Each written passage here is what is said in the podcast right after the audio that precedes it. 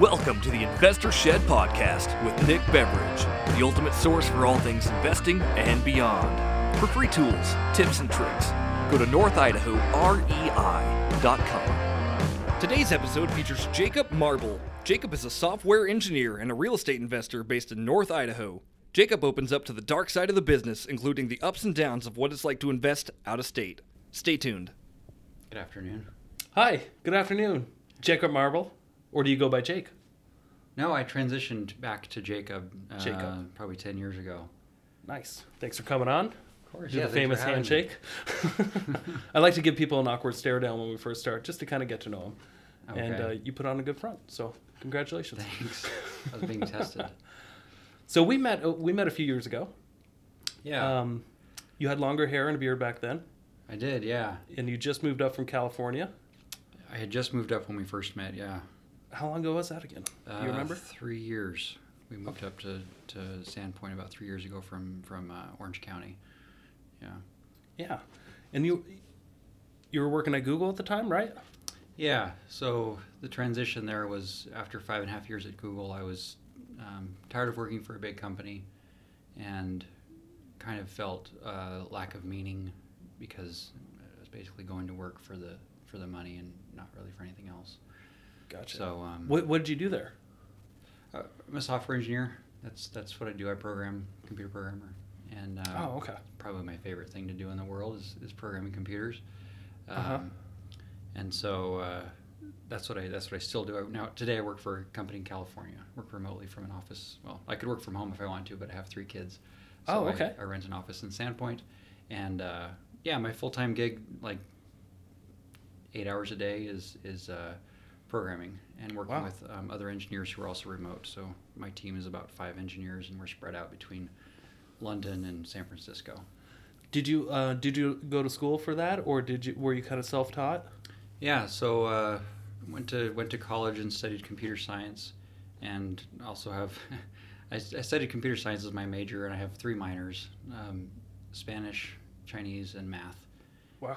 And uh, that was a that's a whole other section of my life that was very rewarding. College really turned me into who I am. But yeah, that's how I basically learned how to do my job in, in college. Yeah. Nice. Okay. Are you a college man? I really haven't asked you that before. You know what? Um, I went to college. Yes, for about a half a semester, North Idaho College.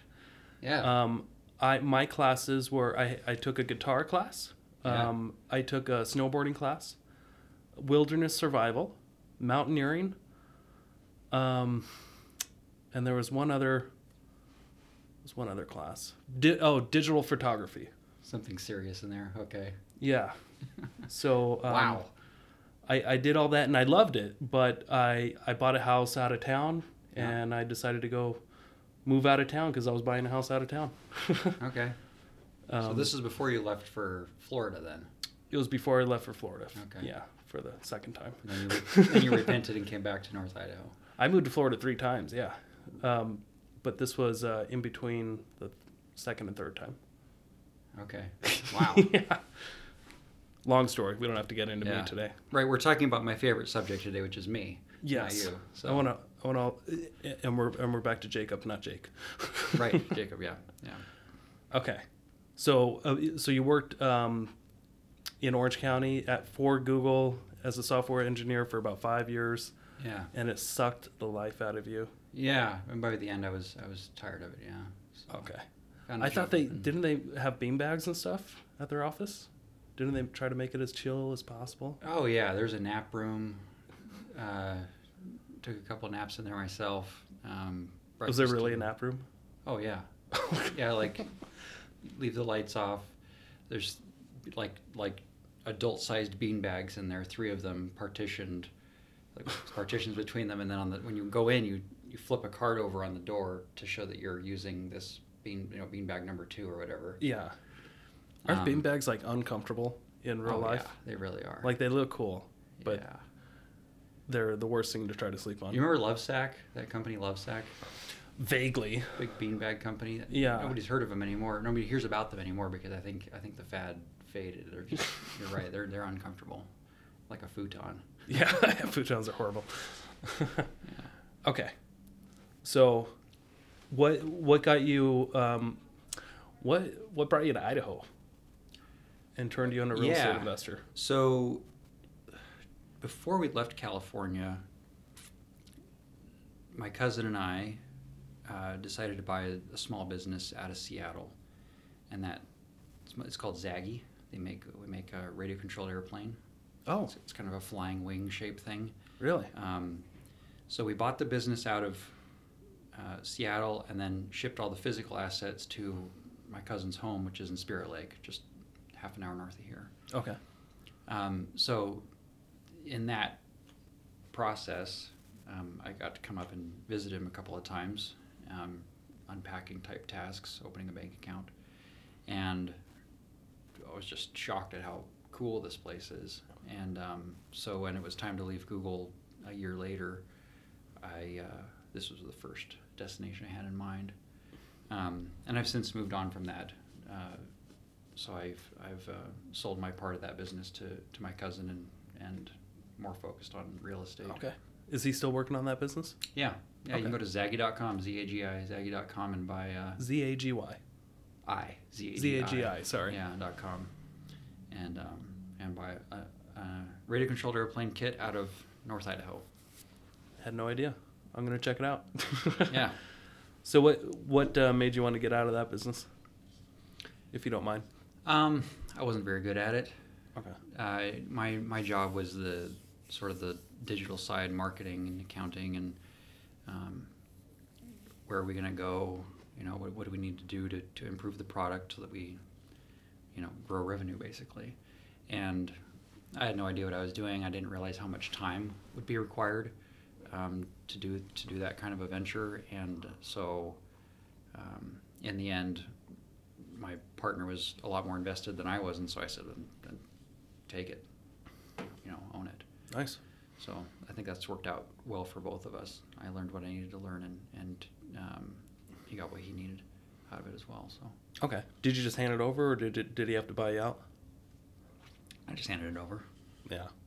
I had a similar experience with a bounce house company that I bought with my brother. Yeah, I remember when you mentioned that you bought that. yeah, and it was just a time suck.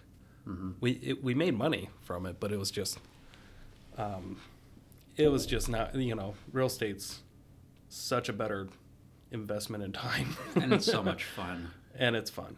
It Yeah. can be fun, and you can lose a lot of money too. But sure can. um, I ended up, I didn't even ask my brother for money. I just said, "Hey, do you mind if you just take over and keep all this, Yeah. all these bounce houses, and it's all yours. Have fun. Good luck. Yeah. Good luck out there." it was fun. Now he's trying to get rid of it. Oh, he's even decided to move on now. uh, he's, I mean, he's building houses and stuff, and Okay. during the summer, it's just he still hasn't even changed the phone number on the side of the trailer. It's still the old owner's phone number, you know, four Oh. years later, and it's it's just a time suck, and there's a lot of repeat business and stuff. But It's made me do a lot of like when I see a business, you walk into a coffee shop or something, and you're like, "Ah, why don't they fix this thing over here? People would, you know, spend more money if they would just. yeah, And it's really easy to criticize from the outside mm-hmm. what a small business does and how it operates. But as the owner of a small business, you start to realize that things are coming at you constantly, including your own doubts Yeah. and and yeah, including your own doubts. Your your self motivation can fade after a while. It's hard running a small business, Mm-hmm. and so I find myself uh, I, I try to check myself now when I um, see something like that and and and go to in my mind, why don't they just? It's like oh, there's the magic words.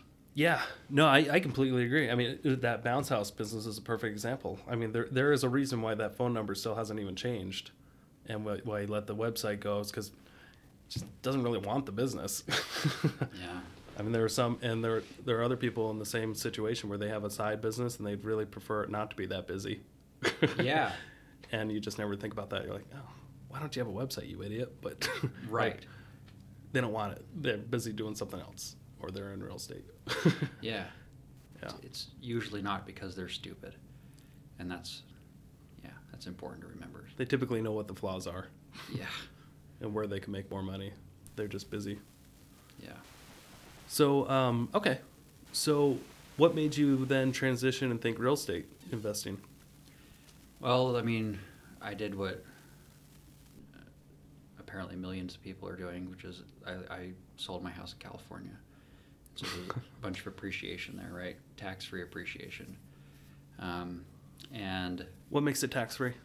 For those that have no idea what you're Yeah, talking about. okay, I know what you're talking about, but Great. When uh, you sell your primary residence, and when, when you sell your primary residence for more than you paid, um, if you've lived in that, the, the IRS federal guidelines are that if you've if you lived in that home for at least two of the last five years before you sold, then um, you don't have to pay taxes on that appreciation up to a certain limit. And I believe that for married people, it's five hundred thousand dollars. So That's if your right. home appreciates up to five hundred thousand dollars, then you don't have to. if don't you make five hundred thousand in profits, Right. If Right. you if you bought it, so you bought the home for three hundred thousand dollars, and three years later you sell it for you know five hundred thousand dollars. Well, you don't have to pay taxes on that difference, even though you made a ton of money. yeah. And it's and if you're single, it's half that, right? I think I think half. Yeah. I think it's about two fifty. Look it up. Yeah. Don't trust us, it but it's it's something like that. You can make up to a two hundred fifty thousand dollar profit if you're single Yeah. on your primary residence. And the objective, I think the the, I think the IRS does this not to um, make it easy to invest in your own home, but rather to make it easy to, to, to move. Like if you wanted to leave your current home to live closer to work or to change something, then you should be able to do that freely. Um, the objective there is not to encourage like investing in your own home, which I think is a, is a terrible idea. Um, for my for my own lifestyle, my home is like the thing that is most protected because my children and my family live there. Um, anyways, yeah, that's that's what that, so that's what happened to me when I left California. Um, had a pile of cash. I'd never had that much money in my life before, and um, When you bought the house, did you put much down? I'm a veteran, so I put zero down. VA loan. Nice. Yep. And um, when we got here to North Idaho, I put zero down because I, I wanted to invest that money. I wanted to make it work for me. And looked at a lot of different things. Um, I have a lending club account. I have tried, um, the one that I've, I just I just sold my shares in, in one of those you know, companies where you put money in and then they lend it out for um, doing flips. And I forget which one I was with, but Like a syndication of some sort, or I'll think of it later, and you can put in the show notes a link to whatever Okay. that thing is. Um, as you can see, I was really invested in that. Uh, tried tried my hand a little bit in, in understanding how so uh, essentially it was private work. money or private lending, or hard money lending, but you weren't the one going out there and yeah Um, you put your money in, and then it's, it's like a fund, and then they go. And I think this one you had to be accredited investor, and when I worked for Google, I was qualified as an accredited investor. that's nice. Uh, Yeah, I can get yourself into some trouble too uh, with that. Um, but uh, I'm not a, an accredited investor anymore, so I don't have to distract myself with those kinds of things. Okay. Um, anyway, so and then tried tried my hands with like stocks and and you know read about Jack Bogle's method of investing. He's the founder of Vanguard Mhm. and um, the, the sort of inventor of the index fund. Um, a lot of good information there, a lot of good strategies for for retiring, but um, real estate is a, a great place to, I think, drive a better return and have a good time um, while doing it. Um, a lot of opportunities to make relationships, learn how to do things that you wouldn't normally, at least I wouldn't normally know how to do Yeah. in my day-to-day life. So um, decided that real estate would be a, a good place to, to do that and, and uh, ended up starting with, and then I, so went to the BiggerPockets kind of route. Yeah. Um, did a pilot reading, a pile of listening to podcasts, and eventually had heard the same things. You know, there's like a hundred pieces of advice that you hear over and over and over again. Um, so I eventually had to stop listening because there was nothing left for me. It, it felt like I needed to do something, Yeah. and so um, ended up buying an apartment building in um, St. Louis, Missouri Okay. and that was kind of the beginning of, of real estate investing for me was a 12 unit apartment building which is kind of a big bite What what turned you onto that market? Um, the opportunity for a decent return. It felt like the Midwest was the last place in the United States to um, get a decent return on, on your down payment, essentially. Okay. Um, and the numbers. I mean, I did I did a lot of work to, to to kind of give myself a pro forma of what this investment would look like, and um, it didn't go so well. And you bought a couple of apartments, right? Yeah, I bought three buildings. Bought three buildings, and it looked amazing on paper. Sure did. So let me give you an example of that. The first building we bought, 12 units, all one one bedroom, and they had all been rented. I think 10 of the units had been rented at $550 a month, um, with the landlord paying for the utilities. Okay. And so, So it wasn't submetered. Or- there were meters, there were electric meters and gas meters, but the landlord was paying the utilities. Okay. And so we thought, well, if we bought this building and raise the rent, well, make the tenants pay for the utilities, and then renew the leases at five hundred dollars, that would be six thousand dollars of just pure rent revenue every month. And how much? How much was this building that you bought? This twelve I unit. say it was three hundred and fifty thousand. Okay. To give you an idea, my home in Sandpoint cost three hundred and fifty thousand dollars, and this whole apartment building in St. Louis cost three hundred fifty thousand dollars. um, but these are apples and um, elephants. So, uh, okay, so so if we were going to raise the rents to five hundred dollars a month, and if we were going to put twelve tenants in there, that'd be six thousand dollars a month, right? yeah. And the loan, with a eighty percent loan to value, which is pretty easy to come by, the the loan payment on a five twenty five was uh, sixteen hundred dollars a month. Okay. So and where did and where did you go to, for the financing on this this building? uh, went to U.S. Bank, U.S. Bank. just straight up. Okay. uh, so a national lender. lender. Yeah, And did you use somebody here locally, U.S. Bank, or just like the? Did you just call up U.S. Bank? You know, in general, somehow I got or was started. it local to Saint, or was it local to the um, St. Louis? Yeah, definitely. So I forget how I came across U.S. Bank as a an option, but somebody locally here in North Idaho suggested U.S. Bank for commercial loans. Okay. So I called U.S. Bank here in, in uh, I think it was in Coeur d'Alene, and they immediately handed me off to the commercial lender in St. Louis. Oh, okay. So you did deal with somebody local. I did. I got I got handed area. off by somebody Okay. local to, to somebody in, in St. Louis. Yeah, um, it was a good process. Like U.S. Bank is a standard bank. They want to do cookie cutter loans, and if what you're doing is cookie cutter, you get really good terms. Like 80% loan to value on a 525 loan is pretty generous, or it Yeah. was at that time. And a 525 is 25 year amortization period. So you're paying as you're paying principal and interest as though it'll be paid off in 25 years. Mm-hmm. And then that's the 25 part. And the five part is at the end of five years, the loan comes due. Yeah, you have to refinance it or sell it. Right. Yeah. And the bank's objective there is just to get you to refinance with them in five years so that they're not locked into that interest rate until the end of time. They want to keep a market interest rate. In case Which is very common for commercial loans. You Yeah. can't. It's you can't get a thirty-year loan fixed on a commercial building, Yeah. Can you? Uh, I've not seen one. I haven't either. But- Maybe you can.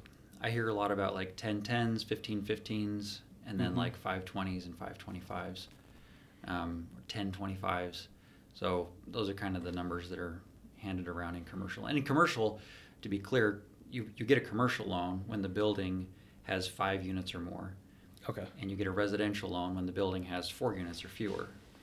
So a four unit building is like a Fannie Mae loan Mm-hmm. a fourplex. And then a five unit building is a commercial loan, which is a totally different like department at the bank and a totally different you know government agency that overlooks those loans compared to residential loans. Okay. I'm curious. What does an appraisal look like on a 12-unit apartment building? Is it expensive? I want to say it was like two thousand dollars. Okay, so it's about four times what a a house would go for. I'm not How's sure how appraisal? that market compares this market. Because another thing that was funny about the appraisal, closing on that property, the appraisal was the long pole. So, um, it was like six weeks to get our appraisal. We had all our ducks in a row. The lending was no problem. Um, we flew out there to look at the building, but uh, getting on the appraiser's calendar was the hard part. And so Okay. for the following buildings, we were sure to put that on, you know, the beginning of the list. Okay. Just get on their Yeah. calendar. Just get it get it ordered right away. Yeah. Okay. So um, uh, so again, let's um, the loan amount was how much again? Let's see. The loan was an it was an eighty percent loan to value against three hundred fifty thousand dollar purchase price. So we could get out a calculator, but I think it was like a two hundred eighty thousand dollar loan. Okay. So you needed about 70, 75,000 down, Yep. something like that. And I partnered with my dad on that first one, 50-50? 50-50. We each put in fifty percent of the down payment plus a little bit for things that happen when you buy a property. Okay. Um, So uh, and your and the loan payment again was 1600 sixteen hundred. Six, I think sixteen eighty. I think one thousand six hundred and eighty dollars was the loan payment. All right. against against you know fully fully rented building should have been generating six thousand dollars in in revenue every month. What what were the average utilities that this guy was paying like the 12 month average? Yeah. So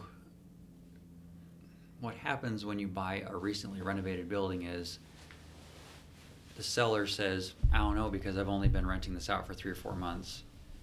And the buyer says, Oh, okay, that's fine. So I don't remember and it didn't matter. Okay. Because he hadn't he hadn't had it filled long enough to show a track record for expenses, you know, repair and maintenance type expenses. Any of that was just thumbnail sketches on both sides. Okay. So you weren't really sure. So okay, so you close on the building and your cash flow in at least 3 grand a month, right? We were no. I know. Sorry. No, that we- was meant to be facetious. Yeah. so tell me what really We- happened. So we closed on the building. We hired a property manager, um, a ten percent property manager, so he took ten percent of collected rents, and right away lost half the tenants. So we were down to like five paying tenants within a month or two of, of buying the building. Were these uh, before you closed on it? Were these tenants all like verified real people living there, or do you think any of the I leases may have been um, faked? It's no, I don't think the leases were faked because the tenants in this building left their stuff behind. Okay. Like trashed, le- left trash in there, left couches, um, like Tupperware with kids' toys, random stuff, just constantly. The five hundred dollar rent in St. Louis. If you're if you want to pay less than five hundred dollars rent in St. Louis, then you're like living in your mom's living room, or in a car, Uh huh. or you're homeless. Okay. So they're Um, on the verge. Yeah. Yeah. So, and, and like most of our tenants, I'd say more than half of our tenants didn't even have a car.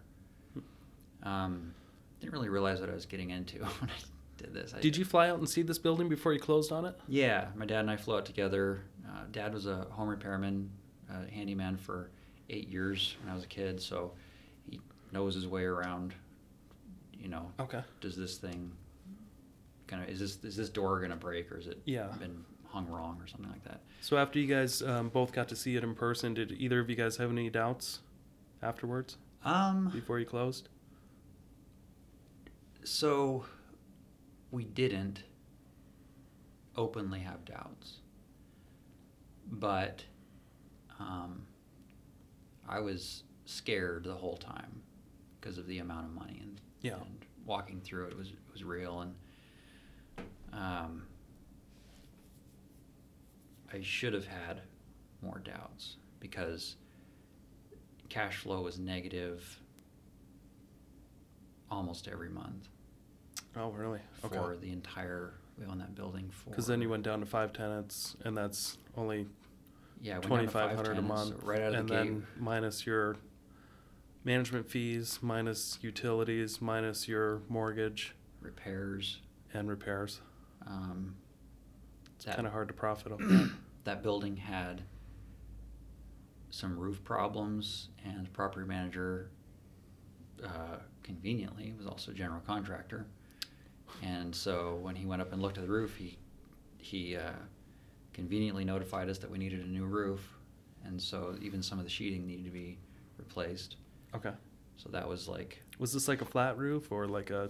Yeah, it's a flat roof with like tar paper, and Okay. you roll it out, and then you slather on some kind of black goop. Yeah. Um, so that what was the price tag on that? I think it, I want to say it was like twenty thousand dollars for a brand new roof, and then six months later, maybe a year later, we decided that we needed to add um, air conditioning to the whole building. We bought the building; it had a, a wall or a, a window air conditioning unit Uh-huh. in every unit. So there were twelve of them. when We bought it, and by the time we put in the what they call central air, added air conditioning to the to the furnaces, I think there must have been one left in the building. So they just kept walking out the door, and nobody was paying attention. Like the property manager wasn't keeping track of it. Um, Oh, when these tenants would turn over, they'd take their AC with them. apparently, or Okay. maybe they would get rid of the AC when they moved in just to make a couple bucks. You know, I, these tenants would pay their first month's rent and a deposit of a 500 dollars. I probably over in two and a half years on that building, we probably cycled through thirty tenants, and I probably gave two of them their deposit back, or part of their deposit back Wow. most of the time the way that they exited was they left. They didn't call the property manager. They didn't clean up after themselves. You just find out when they're not paying rent. they're not paying rent. For two three months they don't pay rent. Knock on the door a few times. Property manager technically isn't allowed to just go into a unit but eventually push comes to shove and you find out that they've just up and left. Gotcha. So now you've got a clean out, which is a, I mean, I've paid two thousand dollars for a clean out. The way that the, the, the units were re- were treated. Mm-hmm. Um, these are all lessons you can learn just by listening to a pile of podcasts and reading a pile of books. And I already had, but you know, and and here's, I mean, so so the, the the summary of all this is, yeah, that that building made like no money. Yeah. It lost me money. And when we sold it, like we had to take whatever came out of that sale and just apply it to another building in St. Louis that was um, treading water worse. But oh, okay. So that wasn't even the worst one of the three. no, um, the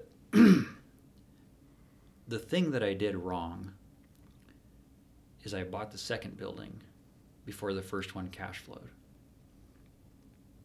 I didn't prove that I could play this game before I started playing it a second time.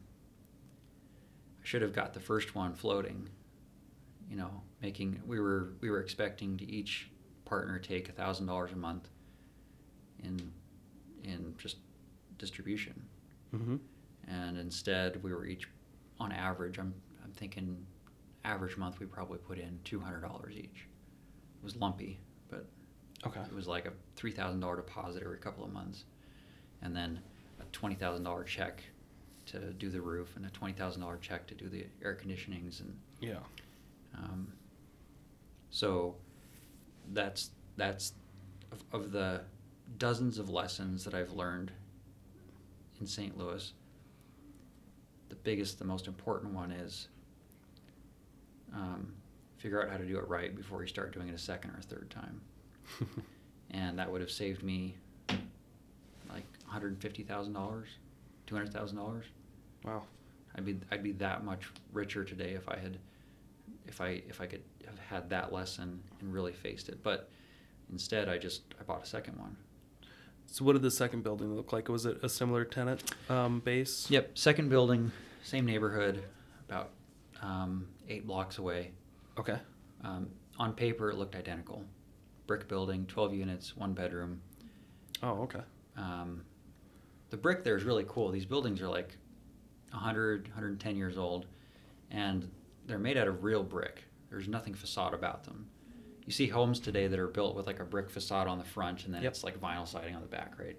Um, these buildings were three layers of brick all the way around. Really pretty. Um, some kind of ornate things done around the, the top edge of the Yeah. brick, and then these nice caps on there, and um, decorative corners, and you know, once upon a time, these buildings were really cool. Um, what's left today is they're they're they're aging. Um, they don't build buildings like that anymore, so the masons stay busy repairing, but not really doing any new work in those neighborhoods. Anyways, uh, so the building looked pretty much identical to the first one. Bought it with a different partner. Had a whole other host of issues. Was it another similar partnership of 50-50? Yep, we each put Yeah. in fifty to fifty percent of the down payment anytime that we needed to do. Was this another traditional loan, like Yep. an 80-20 loan, Same U.S. lender, bank? same U.S. bank lender, 80-20, right? Yeah, eighty percent loan to value. I think we closed that one at three sixty with ten thousand dollars, like credit at closing because we found some issues. Oh, okay. So it's Uh, pretty much the same price too. Yep. No, did this one have? Was this one full of tenants? Uh, yeah, this one was not a renovation, so it was already. I think there was like eleven of twelve units were rented when we bought it. Oh, okay. Um, Did did a lot of these tenants leave as as well when you closed on it? when we closed on this one, uh, we were probably down to seven paying tenants after a month or two Oh, instead okay. of five on the first one. So yeah, another mass exodus. tenants who live on the edge um, tend to get nervous when there's a Change of ownership. demand. Yeah. Um, for example, in the first one, those tenants were paying cash for the most part, and their utilities were covered, and that meant like the government didn't have like a name with that address. Mm-hmm. They didn't have to get any bills in their name, and so there there was there was there were fewer avenues of attack if you were somebody who was on you know heat maps Okay.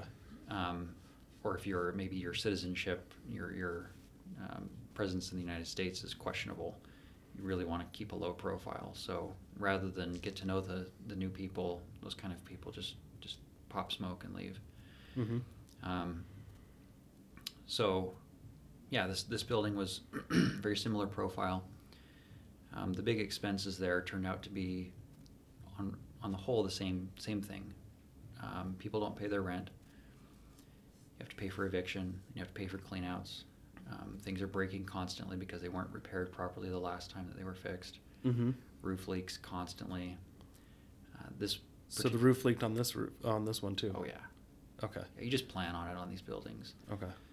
um, like you see these buildings they have like 10 12 layers of of more tar paper and more you know they use different types of chemicals to to dope up the roofs and if you don't use the right chemicals on the on the layer on the previous layer then these things don't you know stick together properly these kind of things so all the same long list of unending expenses and then in, these ones already had central air. Um, the roof was in good enough condition to just patch it and keep going. Um, the big surprise on this one, I was in Cabo San Lucas, Mexico, with uh, my wife on like the very first vacation that we had ever taken since having kids, just me and her. Yeah. Um, literally sitting in a, a, a beautiful restaurant, like under an umbrella, soaking it in, totally relaxed. Get a call from my property manager. Uh, did you pay the water bill? Oh jeez. Uh, yeah, I paid the water bill. Of course, that's like I have to pay the water bill. There's one water main. Yeah. That's not sub metered. Uh, massive two inch water main. Of course, I'm paying that bill. Well, they've turned off our water. Okay. So that was a seven month ordeal. And Seven. What? The water was off for seven months. water was off for about 24 hours. But seven months later, we finally fixed, can finished fixing the problem that was the root cause there. It cost Oh, us okay. about $15,000. This is a fun story. Let's hear it.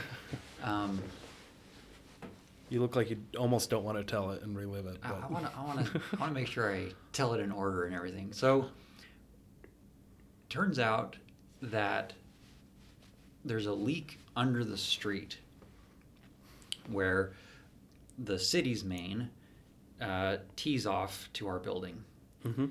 and the leak is in the part of the T, the part of that relationship that that we are responsible for, not the city. Okay. That leak had existed for uh, probably a year before we even bought the building, and the city had contacted the previous owner on several occasions uh, to get them to fix the, the problem, fix the leak under the street. And they'd even sent a threatening letter saying, We're going to turn off the water in 14 days if you don't um, open a permit to uh, repair this water main. So this seller knew about this, Oh, yeah. and they didn't disclose it when they sold you the building. Did not disclose it. That's a no-no, That. Yeah. so. legally speaking.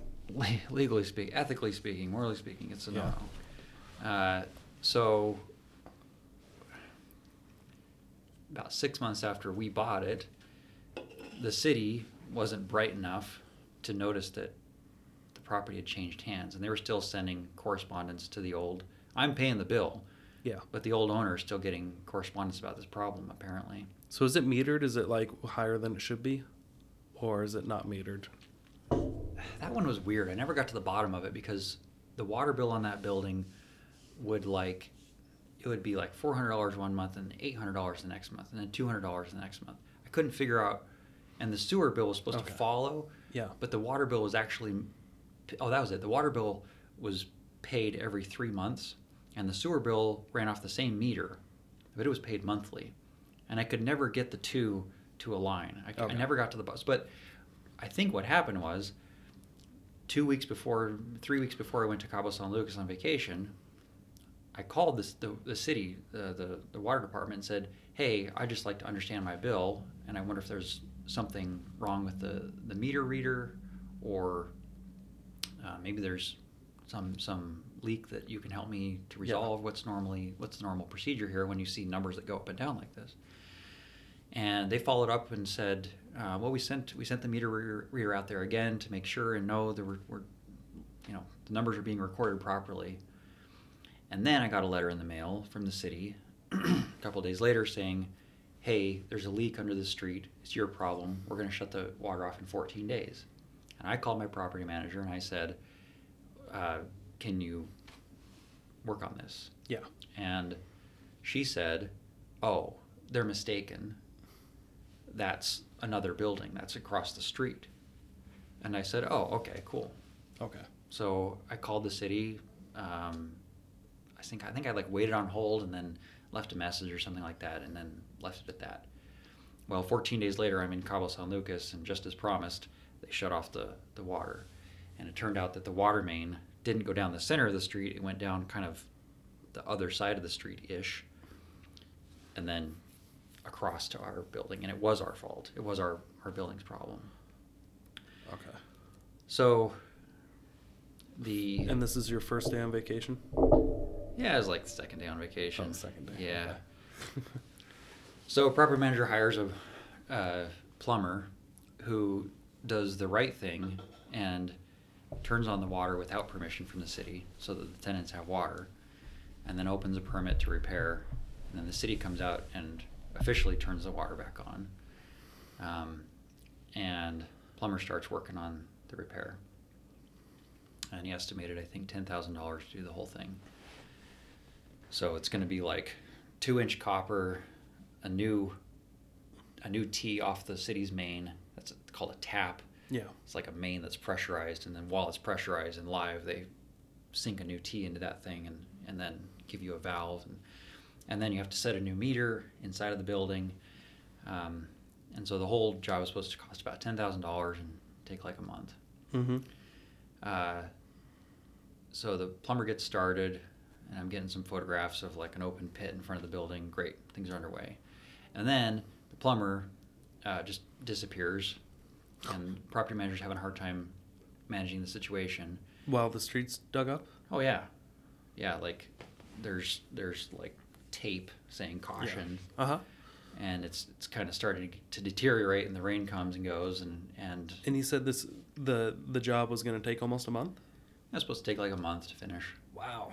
And so three months Just later, to fix a valve or just to install a T valve. To re- yeah to replace the water main from the Yeah. city's from the city to us like 20 feet Oh, okay. um, So the property manager's having a hard time managing this this plumber. Mm-hmm. Um, he's not answering anymore. He's been given some, you know, an extension on his money. He's been given some money up front to, to get going, to pay for materials and things, but he's he's not answering anymore. Okay. Uh, I went to He St. Louis. He got paid enough money, so he was gone. He didn't want to do the rest of the job. Who knows? I've had that happen. People don't make sense. But like, he's a licensed plumber. The permit's got his name on it. Mhm. I think. Yeah. So probably four months into this project, five months must have been five months into the project. I had a reason to go to St. Louis for regular work. Um, there's a conference in St. Louis that I went to, and so um, I was there, rented a car, and I stopped by the building to see how's it going. And I got the plumber's number myself from the property manager. She's not managing the, the situation anymore. Like, she hasn't found a new plumber. She hasn't fixed the relationship with the old plumber. She isn't prov- providing. She isn't. She isn't proposing solutions to the problem. Right. And so I ended up just taking the problem in my own hands Mm-hmm. and um, She's not being a property manager. No, she's not managing anything. it's very frustrating. So, uh, so I get a hold of the plumber finally, and just like the day before I go to St. Louis, and arrange a meeting with him on site. Um, and follow up with him like two, three times on my way there to make sure that he's going to be there because I'm only going to be in town for like three days. Yeah. So he meets me on site. He meets me there. And he has some sob story and his life is hard and okay, I need you to finish this job. Well, I'm going to need some more money. Fine, whatever you need. But it's going to cost me more money to find a new plumber to come and clean up your mess than it is for you to trust your own work that you've done so far and tie this up. So I think we ended up paying him like an extra $3,000. Um, plus on, there on top of what he quoted you. on top of what he quoted us and on top of extras that came from the city and and all in we were about fourteen fifteen thousand dollars by the end but he finished the work and i'm dealing with him directly so I, I fly home to idaho and i'm calling him almost every day and i'm sending money to him directly through like western union as he completes little milestones along the way No. he finishes the whole job, gets the meter set by the city, and the the permit was open. The permit had an expiration of six months, Yeah. and he finishes like at six months and a day. So he needs to open a new permit, get it inspected, and close it. New permit's going to cost like four hundred bucks, and I'm like, great, let's do it Yeah. open the permit. Oh, well, my insurance, the, the plumber tells me my insurance, uh, haven't, haven't been able to pay it. And so the city has uh, restricted my license, and so I can't open a permit. And but I need that last. I think I owed him like a thousand bucks or fifteen hundred bucks to f- at the end. Yeah. This final milestone had a final check associated with it, and I said, "You're not getting any of your money until you solve this problem." So he found this old like seventy year old plumber, who uh, came in, looked at the work that was done with his flashlight, and said, "Yeah, I'll do this for you." And so we had this seven year old plumber. We paid this this guy like three hundred bucks just to open a permit, walk in with the inspector, and close that permit, so that we could eventually sell the building. And Yeah. this wasn't like a loose end. Um, at least in St. Louis, you can look um, at their on their website. You can look and see all the permits that have been open on a property, and then like were they closed. Yeah. So you can see unclosed permits, and anybody who's doing due diligence on buying that building later would see an open permit that was never closed and say, "Oh, what happened here?" Yeah. So um, I managed that relationship directly, and I got us to a win.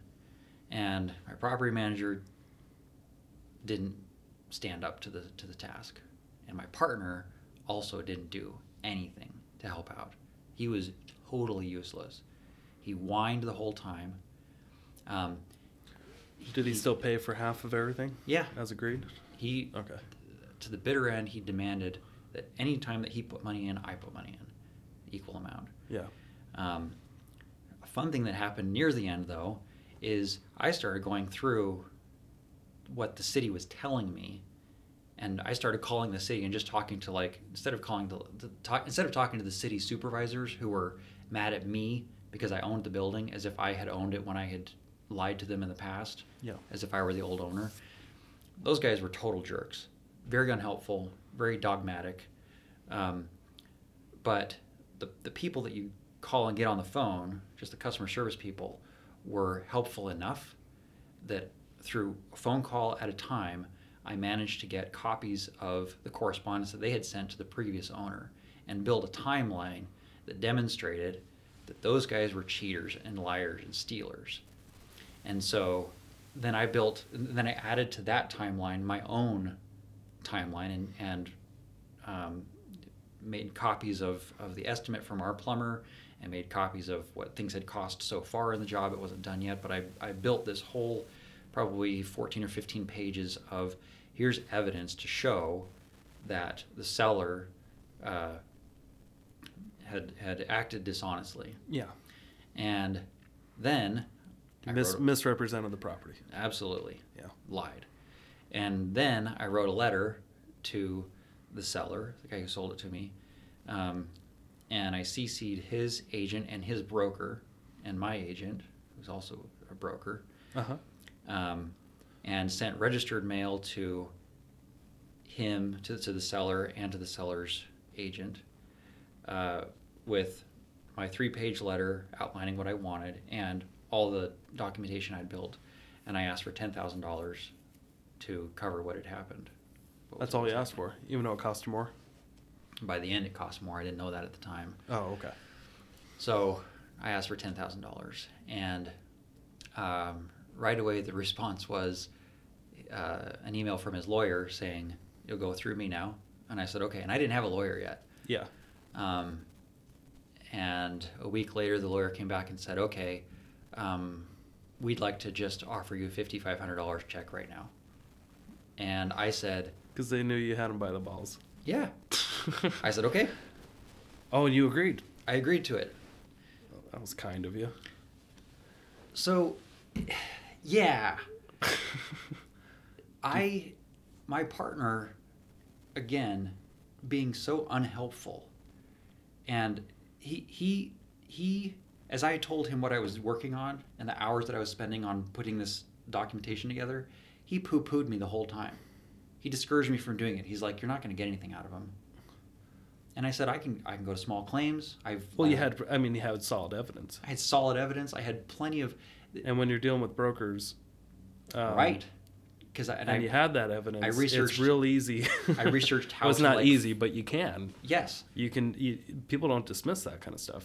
and and I researched how to like file a complaint with the state of Missouri Brokers Association or whatever. Mm-hmm. Um, made sure that there was enough people were neck on the line here that I would there was some teeth to what I was doing, and but my partner who's supposed to be like my advocate, my partner in this whole thing, was very dismissive of it of, of my effort, and again he just wanted to complain, he just wanted to tell me why this was stupid.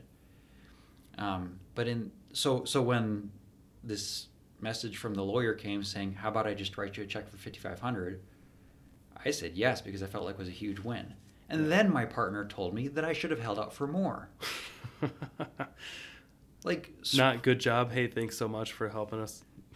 not even a little. Get a little. So Where'd you meet this guy? Or do you not to say? California. okay. He, he sells leave it at uh, that.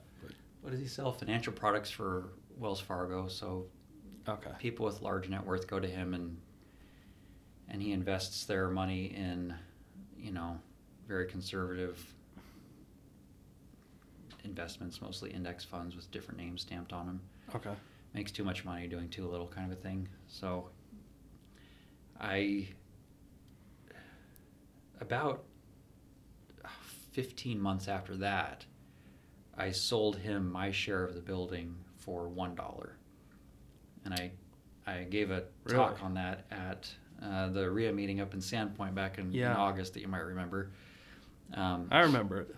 we we tried to sell the building for six months. We had a an agreement with an agent to list the building, and I think we listed it like three seventy five because the market was up, and brought the listing all the way down to like three fifty, and had offers at like we, we had an offer for like three forty that we accepted, and then it fell through, and then an offer for like three thirty, I want to say, and they did their due diligence and said we need to reduce our our agreed upon price to like three hundred, and I I was I was like, yeah, you can have it, take it, and my partner didn't want to do that. He wanted to hang on to it and get more money out of it, so I I sold my fifty percent of the LLC to him for a dollar, and that turns out to be really easy. You can sell your half of an LLC with two signatures. Yeah, you can get it done in, in 20 minutes. Yeah. through email. Yeah, and that's that's what I did, and it was such a relief. It was a very difficult decision to make, but going into that decision, I knew logically that it was the right thing to do, the right move, because there was no equity in it.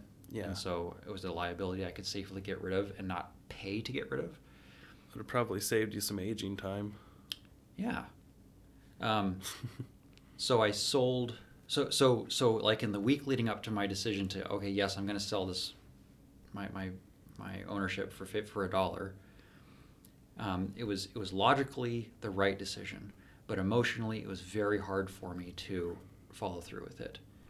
Um, after I signed the documents and put them in the mail, uh, it was probably two days later that I felt the emotional like relief and confirmation that like good decision that liability is gone Yeah. and i'm getting texts from him now about the next phase of problems that he's facing and the $10000 check he has to write for you know a unit that was just trashed and, and had been sitting vacant for far too long and so the roof had leaked for far too long and So you've been out of this for how long now? A year and a half? that was building number two i've been out of that one since august Since August. Okay. Yeah. And he's still complaining? it's it's become less and less like I think he thinks we're friends, and I'm I'm like Okay. it's it's good information because I still own one building in St. Louis, so it's good Mhm. to know what's going on there. Um, but I I'd never do business with him again, you know. And so how much money do you think you lost on that one? Forty six thousand. Forty-six thousand Yeah. on just that building. Yeah, and And, the way that how I much and how much of your time do you think it took you? Oh Jesus! How much, if you had to guess, how many hours? a thousand hours that I spent on that building, yeah. Of- Thousand hours. of spare time on Sundays and Saturdays and you know middle of the day taking 2 or 3 hours off work so that I can chase things down. I mean endless endless and the, the emotional toll that it took and the I mean I've been to the bottom. I've been to the bottom of anxiety Yeah. and depression through this. It really tore me up. Um, that building and, and the other two together uh, back in about June of 2019. Um, I had to go to St. Louis to manage building number three, which is a we're doing a renovation, and um, I got to the point where I was shaking constantly. I was breathing. My, my breathing was shallow. I sat on the back porch of one of the units and I just sobbed for an hour one night, and didn't feel the catharsis afterwards that you're supposed to feel when you cry that hard. Just Yeah. felt pain in the, my abdominal muscles from having sobbed that long. Um, took me months to get out of that. Uh, so, totally worth it to lose forty-six thousand dollars. Got a huge education. Massive education, yeah. And let me illustrate the way that I calculate forty-six thousand dollars to be clear. So, I think the down payment on that one was like seventy thousand dollars. Mm-hmm. So I paid thirty-five, and my partner paid thirty-five. Um, and in the accounting, we, we kept track of the accounting in QuickBooks, and so we each had like an equity account that showed thirty-five thousand dollars right out of the gate. Yep. Seller gave us ten thousand at closing, so that that was our checking account balance to begin with. And then over time, anytime that I put money in to the business, I increase my equity account by that much. And then anytime that we took a distribution, we did take a distribution, I think once early on, just because we, we thought, oh, there's money in the, we had like fifteen thousand dollars in the account at the moment. Yep. And so we each took like a three thousand dollar distribution, and that just it wasn't a distribution though; it just came out of our equity accounts. Mm-hmm. Um, so that's how you keep track is with these what, what I call equity account. So my partner's equity account, my equity account, we're always the same. Uh, we're always equivalent to the to the penny. And so by the time I got rid of my my part of the business, my equity account balance was forty six thousand. My partner's was forty six thousand. And I sold him my share of the business for a dollar, and so my equity account was was set to zero, and his equity account stayed at forty six, and I get to take a forty six thousand dollar loss on my taxes. Okay. So what that means is if I make um, hundred thousand dollars this year, then I can. I'm being very simple here. A CPA is going to Yep. tell you that it has to dribble out over a few years and all that kind of thing. But basically, if I make hundred thousand dollars this year and pay taxes against that, instead I get to pay taxes against hundred thousand minus forty six, so fifty four thousand dollars. Right. Um, so that's the loss that I get to take, and that's, you know, the silver lining. That and the education, which is worth more than anything else. Gotcha. So you have one more building down there, and is it scale of one to ten? How's that doing? Uh, we're at like a seven right now. Okay. So that one's not. Is that the first one or the third one? So building one, I told you about. Building two, I told you about. Building one, I bought with my dad, and we sold that one. Uh, I want to say in October, and I lost about sixty-five thousand dollars on that one. Um, Jesus. Yeah. Building two, I lost forty-six thousand dollars on back in August. Um, and then building three, I, my partner on that one is also my dad. Okay.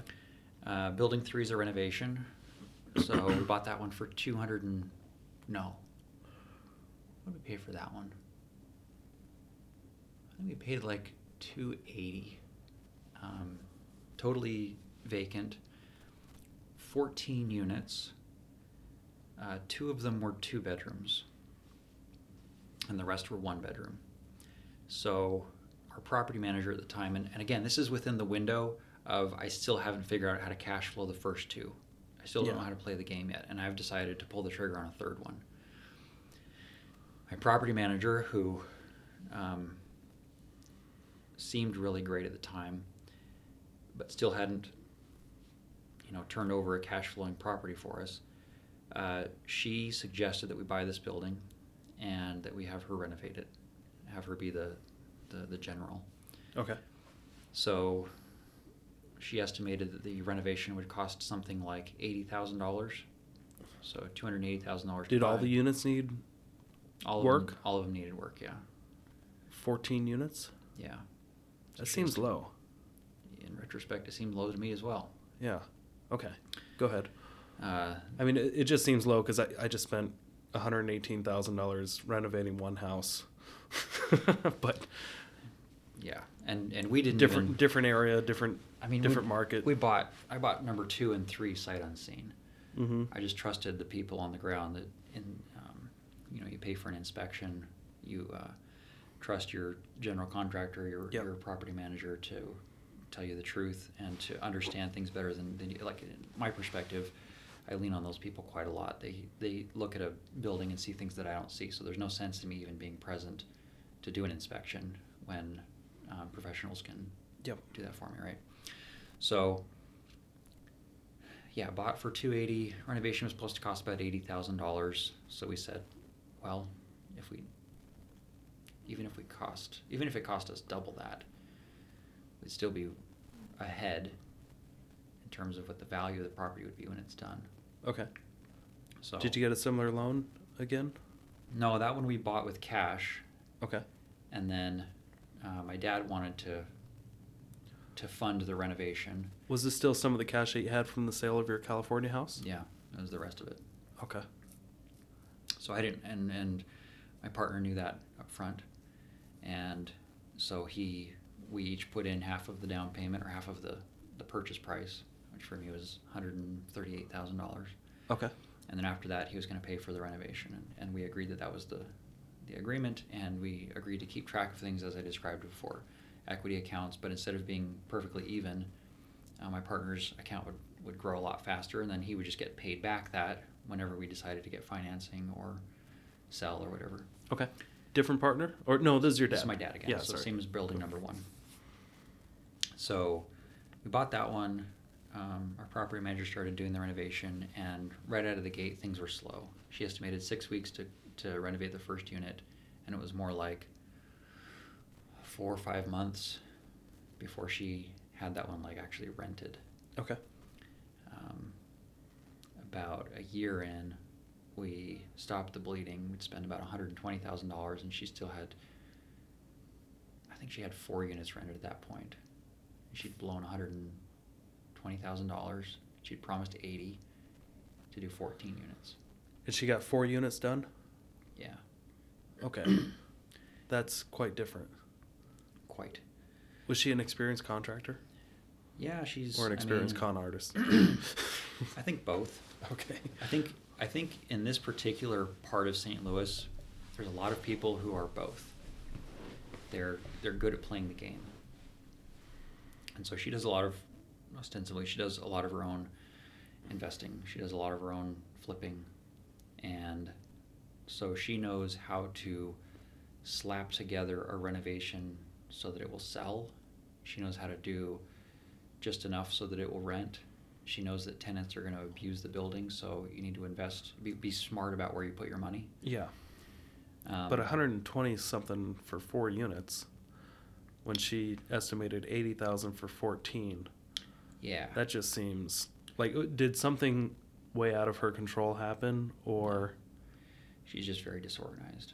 oh man. So And it took a year. to get, yeah, Dude, you've been beat up. yeah. Um, it was about a year.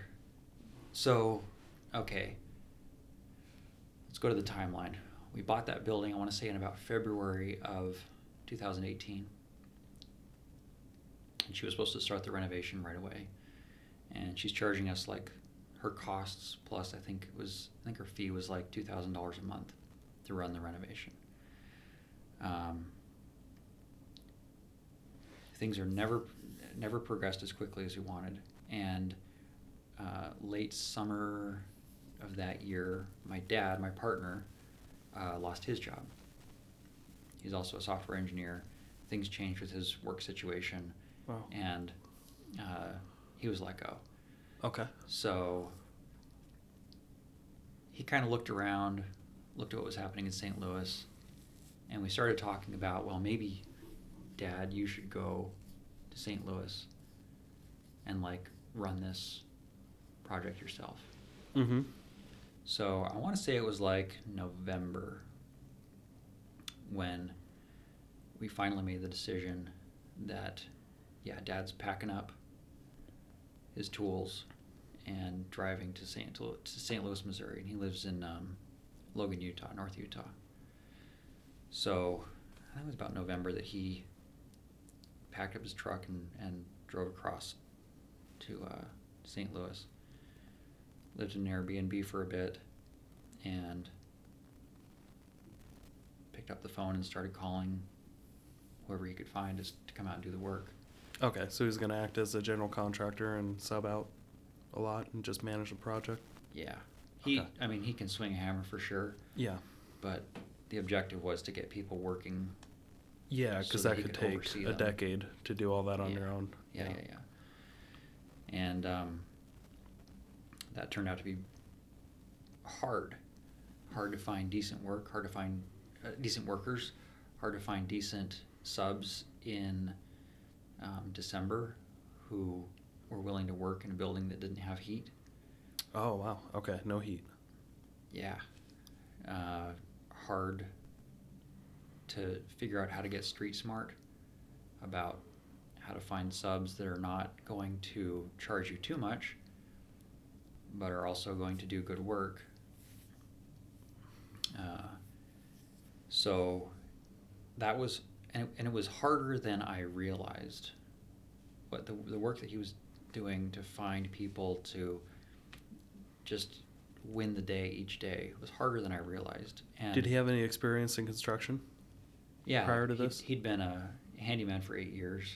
Oh, okay. Um, so not totally new to him. no, he's he's got a beautiful barn that uh, the inside is a shop and a barn, a shop and a garage and a storage and an office and an apartment that he's done all the inside work. He ordered the shell and did kind of a barndominium situation. Okay. Um, So it wasn't a lack of skills. It's just this No. area is really tough to get anything done if you don't have solid roots. if you don't have if you don't have a, a book of contacts Mm-hmm. um, which is, I think, not an uncommon situation. Like right now in North Idaho, if you want to build a house, if you're a builder, it's hard to find good subs. If you're um, a home, if you're, if you're somebody who wants to have a home built, it's hard to find a good builder who has time in his schedule in the next two, or three years. You know. Yeah. So, so that part's kind of universal, but um, yeah. So he's struggling with that, and he was. I think he was doing like three weeks in St. Louis and then a week home. He was flying back and forth, and so we're hemorrhaging money and you know the flights and the the Airbnb costs, and he finally gets one unit to the point where he can live in it. So there, we're saving a pile of money every month just on the Airbnb Okay. and he gets himself to a point where he's got three or four subs that are doing good enough work and he finds a new job at the same time that he's doing this renovation he's also looking for work as a software engineer Okay. um, so he Doing it remotely, or does he have to be on site somewhere? Uh, let's see the new job is he needs to be on site Okay. and it's in it's in Utah. So uh, the new employer knows that he's got this thing that he's trying to tie up, and they're going to be flexible with hours and a little bit of remote work and stuff like that. But he and I agreed that um, I should start putting in time as well in St. Louis now that we both have jobs. Yeah. So uh, we thought a good arrangement would be I go to St. Louis for a week, and then he goes to St. Louis for a week, or I go to St. Louis for a week, and then nobody's there, but we manage the subs remotely, and then he goes to St. Louis for a week, and then a week of remote, and then a week of me, something like that. So we tried that for a little while, and I spent uh, a total of two weeks in St. Louis. So I'm on my laptop working, Yeah. and also standing up, walking around, looking, making calls, um, trying to unblock people. And uh, that was the second the second week that I went to St. Louis was the first week of June, and that was when I hit rock bottom in my sort of sense of despair and anxiety. Yeah. I could see that we were getting nowhere fast, and I could see that um, I had no idea what I was doing. I, I hired an electrician to um, replace a weatherhead that the power company or that the city wanted replaced so that we could turn on some more units. That guy didn't open a permit, but he had the but the power company disconnected the weatherhead for him, and because he didn't open a permit, we couldn't get the weatherhead reconnected, and the city was mad at me for and that was just one problem. Yeah. And then our subs are costing a lot of money, and people don't show up. Like somebody says, you know, like your uh, carpenter says he'll show up, he'll be here tomorrow at 6 a.m. Okay, I'll be here tomorrow at 6 a.m. too because I'm staying in one of these units. I wake up at 5:30, I wait and I wait and I wait, and never shows up. Like Mhm. people just don't show up 70% of the time, Yeah. and you're you're giving me the yeah like you know. Yeah. And now- I flipped houses. And- and I think I'm I done flipping houses. I, Yeah. I just closed on one today um, that I've been new working on since July. Oh, a flip that you're selling. Yep, selling selling a flip. We started it July first. Um, we had planned to get it on the market um, within two months, but before the end of the summer. It never it never hit the market, but I sold it. we just finished a renovation last week, and it uh, we're it's it's uh, later February right now for those listening. Yeah. it is not summertime. Back it is the next year, and um, yeah, it is. It is hard to flip houses even when you're local, even when you have a lot of contacts. I have a lot of contacts.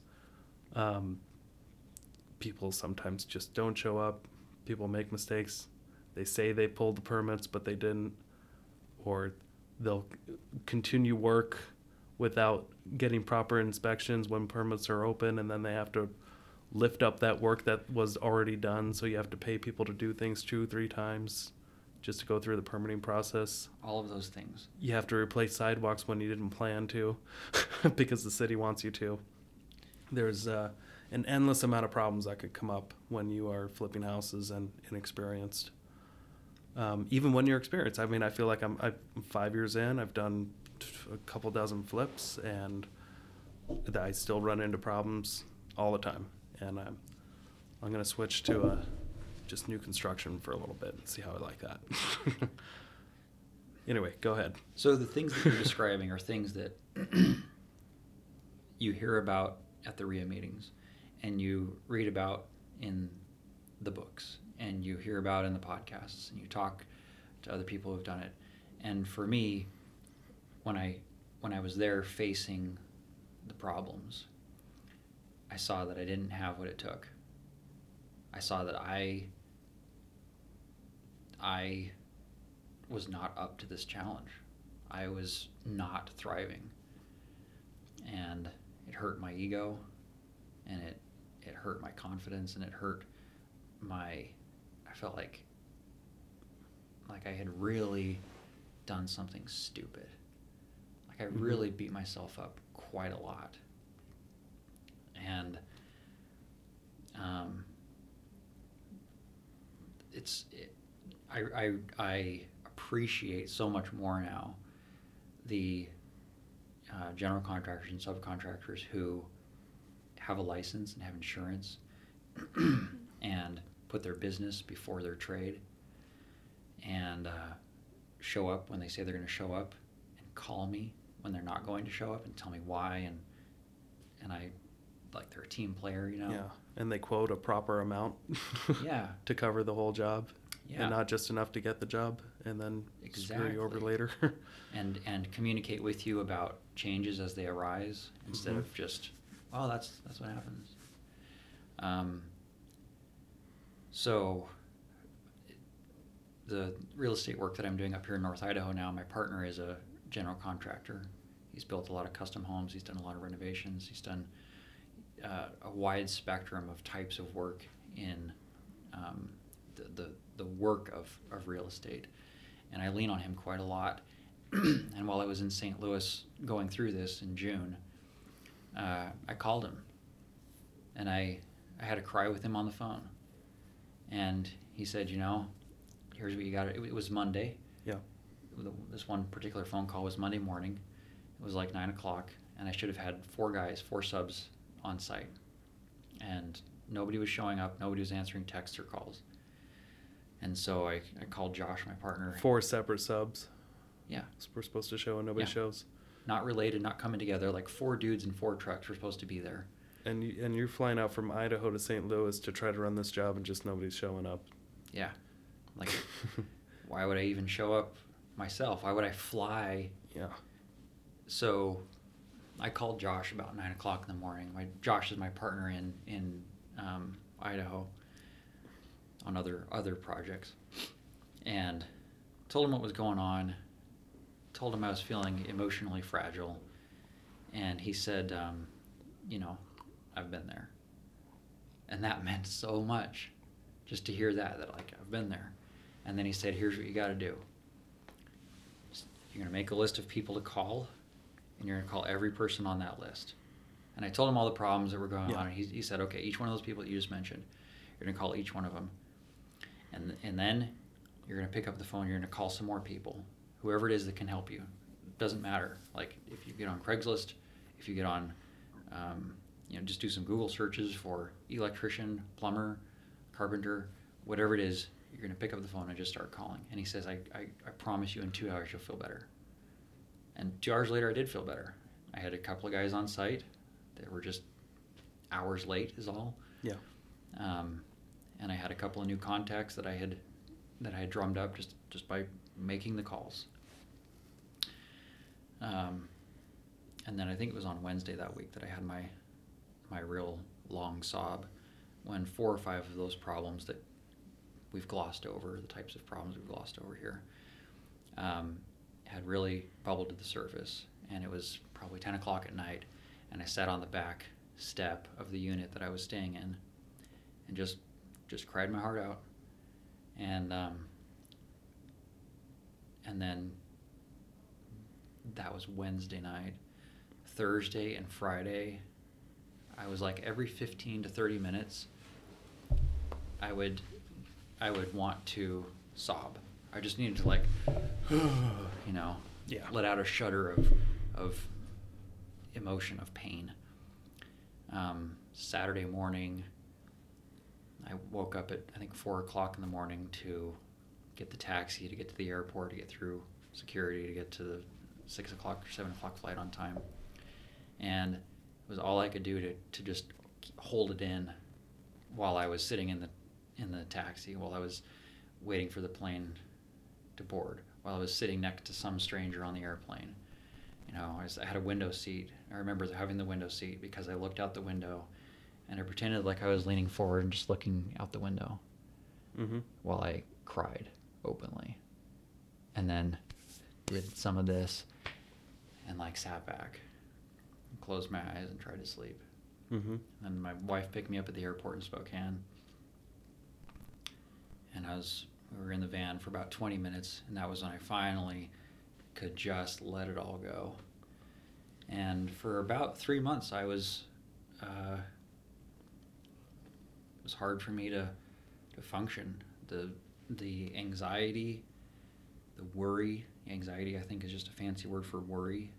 The Yep. worry just pushed down on my chest for 23 hours a day.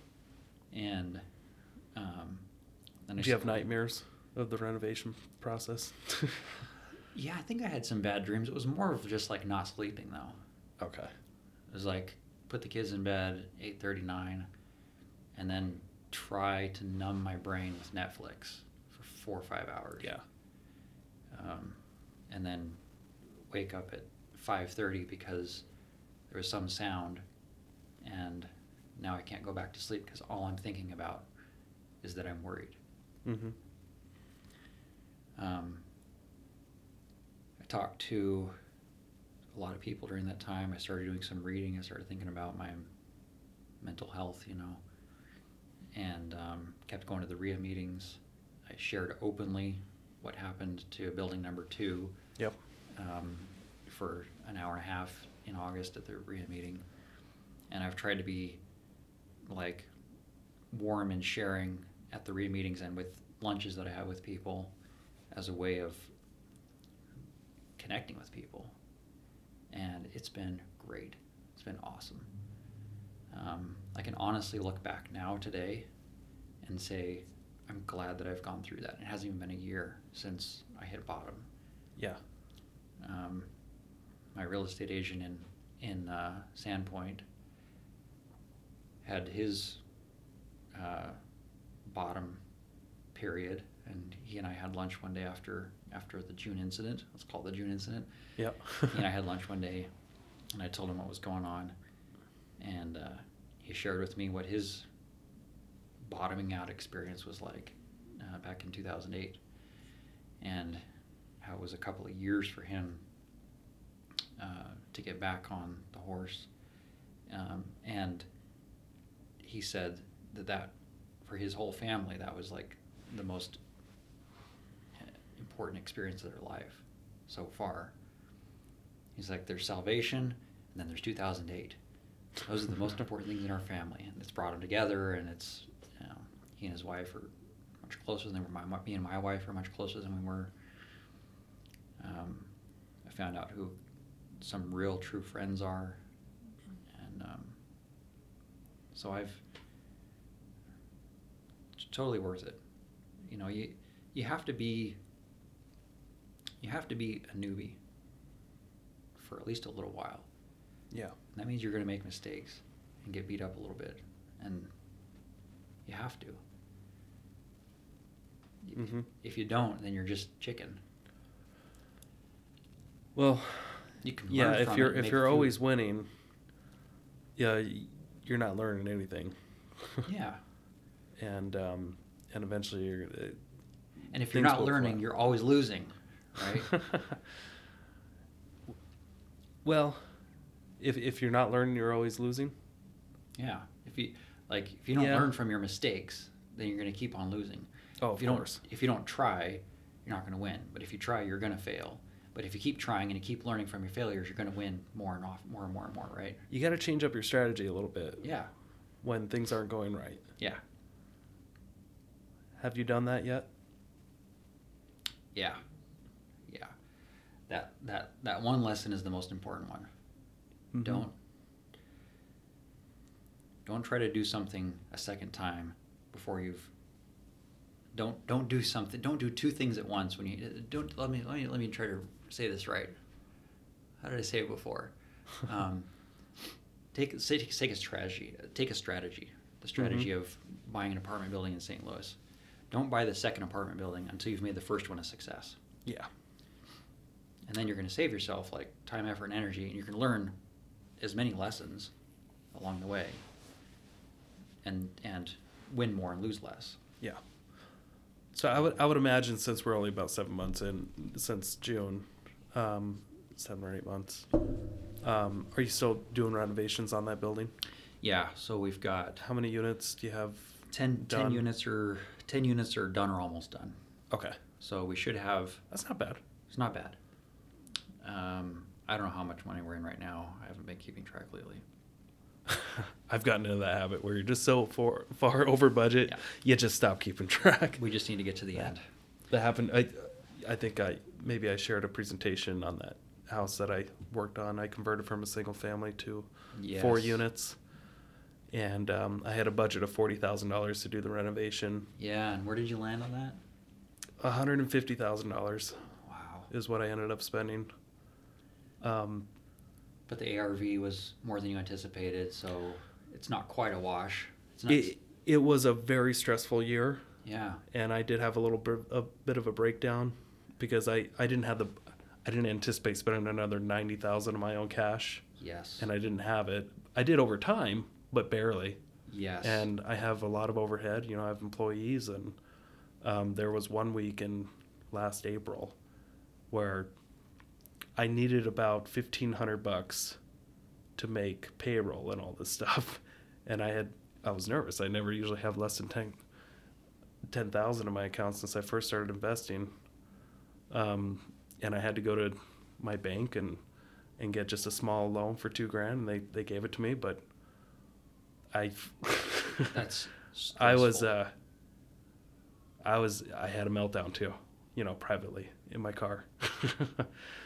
um things were just going wrong for months and they never stopped going wrong um until I finished that project and I did it right. Um had to do it a couple of times with, with many different contractors. yeah I probably went through. I mean, there were probably twenty different people in that house, on and off, and had to fire a few. And, um, but when it was finally done, I, I think the market helped quite a bit with appreciation. Also, you know, I just I made certain decisions throughout the process. Okay, well, since we're going over, let's just do everything right and let's just redo it all and let's just go high end. We'll get more rents this way. And I got real lucky. I got when I refinanced, I got all my cash back plus another thousand bucks by coincidence.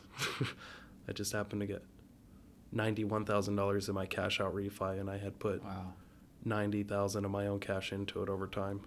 so you chose to keep that one Oh yeah, it was always it was always a plan to keep it to do Yeah. the BRRRR strategy. yeah It was not it was not the plan for it to go eight months overdue or eight months over and uh, hundred and ten thousand dollars over budget. yeah That was not in the plan. Yeah.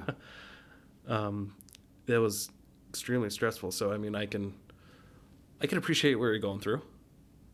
Um, i don't think we talk about this enough no, it's it's stressful, but when I would imagine when you have your apartment all rented out, you're gonna feel differently about it.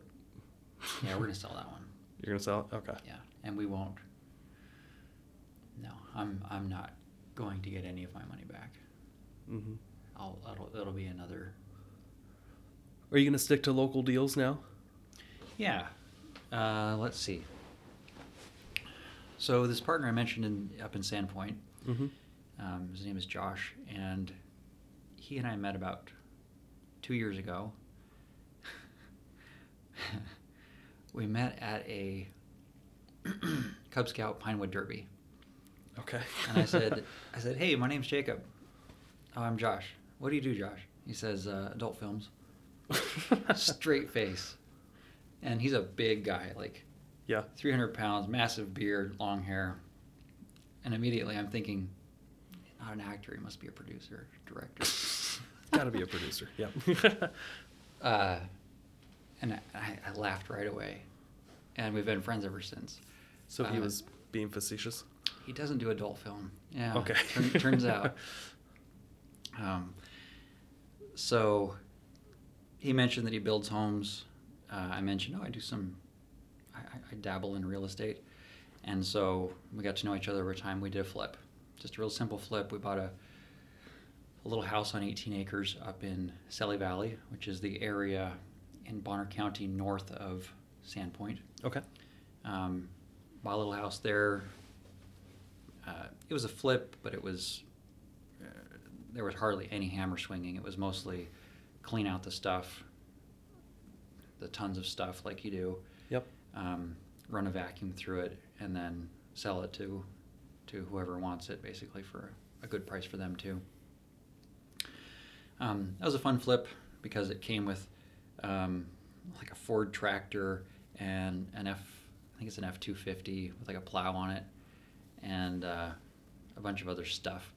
And our agreement was that I'd put in the money, I'd, I'd put up the money to to buy the place. Josh would do most of the work, all the work, and we'd split the profit. But he would get what he calls the spoils of war. so he got the F two fifty pickup. He sold Ah. the tractor. I think he sold the tractor for like eight or ten thousand dollars. Uh huh. Um, and uh, we sold the whole thing, and I think we made each made like six thousand dollars in the end. So it Okay. was it was positive return. It was my first successful real estate venture. And where'd you find that deal? Was it on the MLS or is it off market?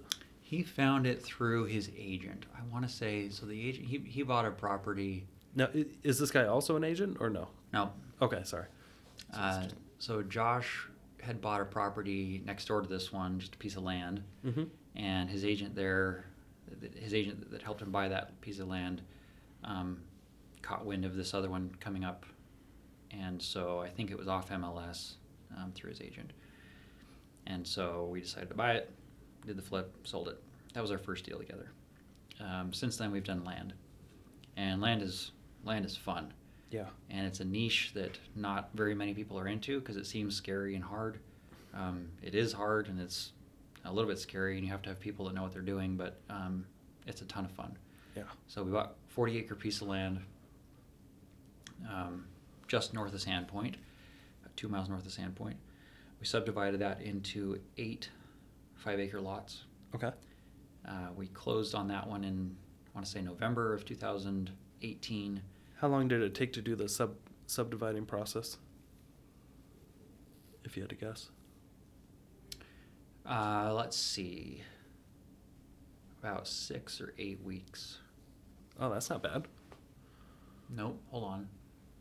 Four months. Okay. that sounds more realistic. Yeah. Uh, you could do it in six or eight weeks if you had everything lined up and your surveyor was was ready to go. But Okay.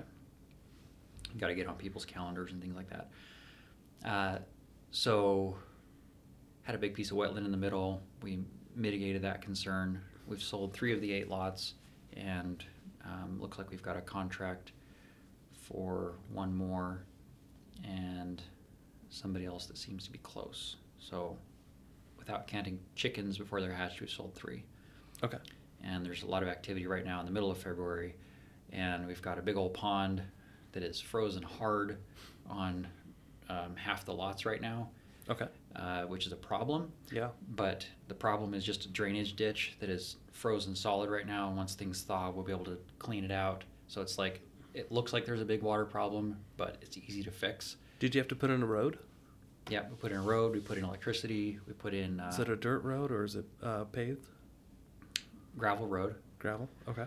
Uh, lots of little details we could talk about there. Anyways, my, my point before though Yeah, is okay. even though we're in the dead of winter and it's covered in ice, and most people should be scared off from this property until we finish cleaning up the, the last issue with water, there's still activity on it. So we feel like it's a pretty good, pretty good uh, project. Things are moving along quite well. Uh, the things we did to, to develop this property, besides just splitting it into lots, we brought in electricity. We brought in phone. Okay. Um, we put in a road where there was kind of a road before, and there was also an area that had no road before. So about a mile of road total, just because of the way that things are shaped. Uh huh. There's about a mile of road and a mile of electric, and a mile of phone. Wow.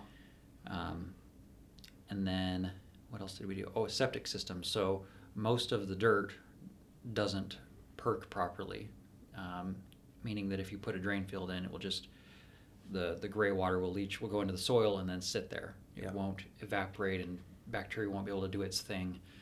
Um, so there's one corner of the property that has a, about an acre of um, soil that does perk very well, and so we put our septic field there, about a half an acre of septic field, and put a, a two-inch pipe that feeds all the the eight lots. So there's our septic.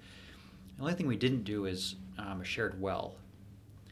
Um, most of the advice that we got from people in Sandpoint who know who've been developing land, who have developed land a lot over the last couple of decades, the advice is don't bother with a shared well because people hate shared wells. The, the, the, it's a cultural thing. Yep. Um, so we didn't do a shared well.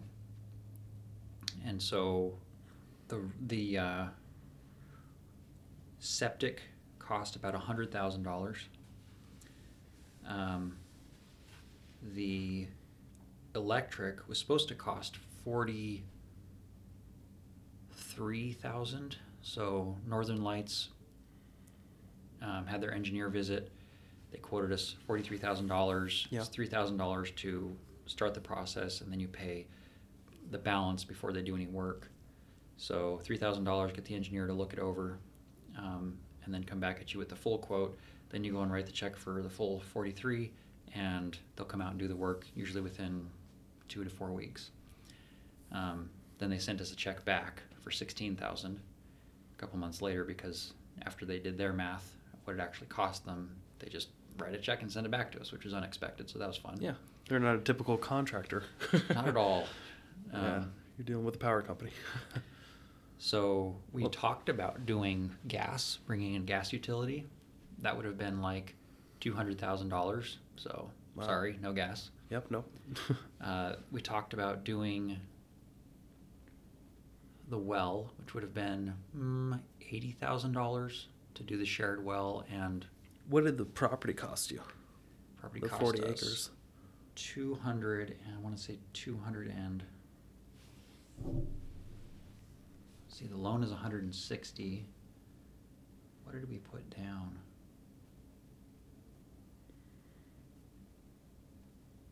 I want to say, ah, 220. Okay. So you're about.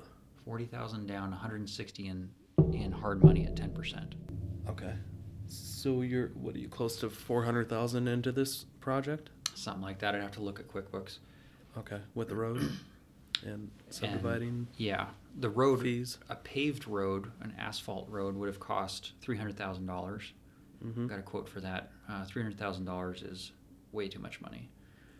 Um, and I plan to put all the numbers together when we're done. Uh, most of these expenses are now done, but I need to uh, probably do like a, a twenty-minute presentation at the RIA Okay. to, to demonstrate everything on a spreadsheet. And what should each lot sell for? Uh, between we've got them listed at 99 and 95. We started out pretty aggressive at 140 and 120, Uh-huh. and then quickly brought it down to 95 to 99. We'll make about twenty thousand dollars profit on each one. Okay. So not a wild success, but not bad either. No. Yeah. Um, And how long has this project been taking? Started in in November of we bought it in November of 2018. We sold the first lot in November of 2019, and sold lots two and three in December of 2019. Okay. Um, we think with market conditions the way they are, we should be able to sell the remaining lots um, by the end of summer. Great. Yeah. Um, It's nice to do an investment to make some money. yeah. And we're working with a builder right now to uh, put together a spec home. Uh huh. We're putting up the land. They're putting up the, sh- the house. Yep. Um, we'll see how that how that pans out um, until we have a deal penciled. I don't want to go into too many details there, but it's it's basically going to be a 50-50 profit split. and um, a little dating period to get to know this particular builder. Um, love to get that going because it'll spark the neighborhood. It'll show like for a retail buyer who drives out there, if they Yeah. see a house going up or a house in, It gives them a lot more confidence to make a decision. yeah, Yeah, and they can see the quality of house that's going in. exactly. Yeah. It's it's So build a nice house. when you, I think when you yeah I, thi- you I think when you look at properties uh, when you look at real estate as a as an investor for long enough you forget what it's like to look at real estate as a retail buyer and a retail buyer sees a piece of land and doesn't automatically assume that you can like add gravel over here for a driveway and the house can be over here or can be over there Yeah. so to help them along, you clear out the trees and push in, you know, the road so that you can pull in, drive around in a, in a U-turn, step out, and see this is where the house goes and that kind Yeah. of thing. So the house, a spec home being built will help a lot to um, spark the imagination, if you will. Uh, so great relationship there with Josh. Um, it's just gotten better over time, and um, it's been a very positive experience, I think, for both of us. And the last project, the the project that we just started, is um, a very similar project, about 28 acres south of Sandpoint, and we're working on um, subdividing that into nine lots. Oh, okay. What? Um, how far south? Are you in Sagle or more? I think it's technically Sagle, yeah. It's like right across the Long Bridge, another half mile past the Long Bridge.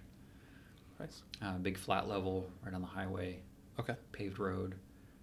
Um, that one, we'll try just listing the lots, all nine, as a package. Yeah. And see if we can just turn that. How big are these lots? That'll be two and a half acres each, Okay.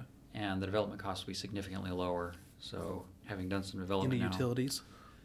uh, we'll need to put in all the utilities. Okay. Water as well. Uh, well, with two and a half acres, you have enough. Two and a half acres is kind of a magic minimum number, mi- minimum size lot for easy well and septic.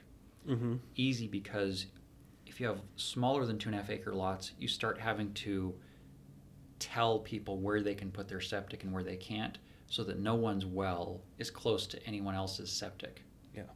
you need so much distance between a well and septic. So at two and a half acres, it's easy because now the developer could sell those lots individually Yeah. or build a house on each one as they come, and each one can just have a well and a septic wherever they want them, more or less. Yeah.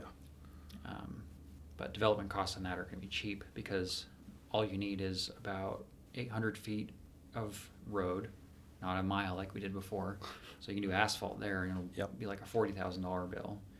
Um, 800 feet of power, 800 feet of phone. You could even do Northland cable right there. So I think the development on that one would cost somebody less than hundred thousand dollars.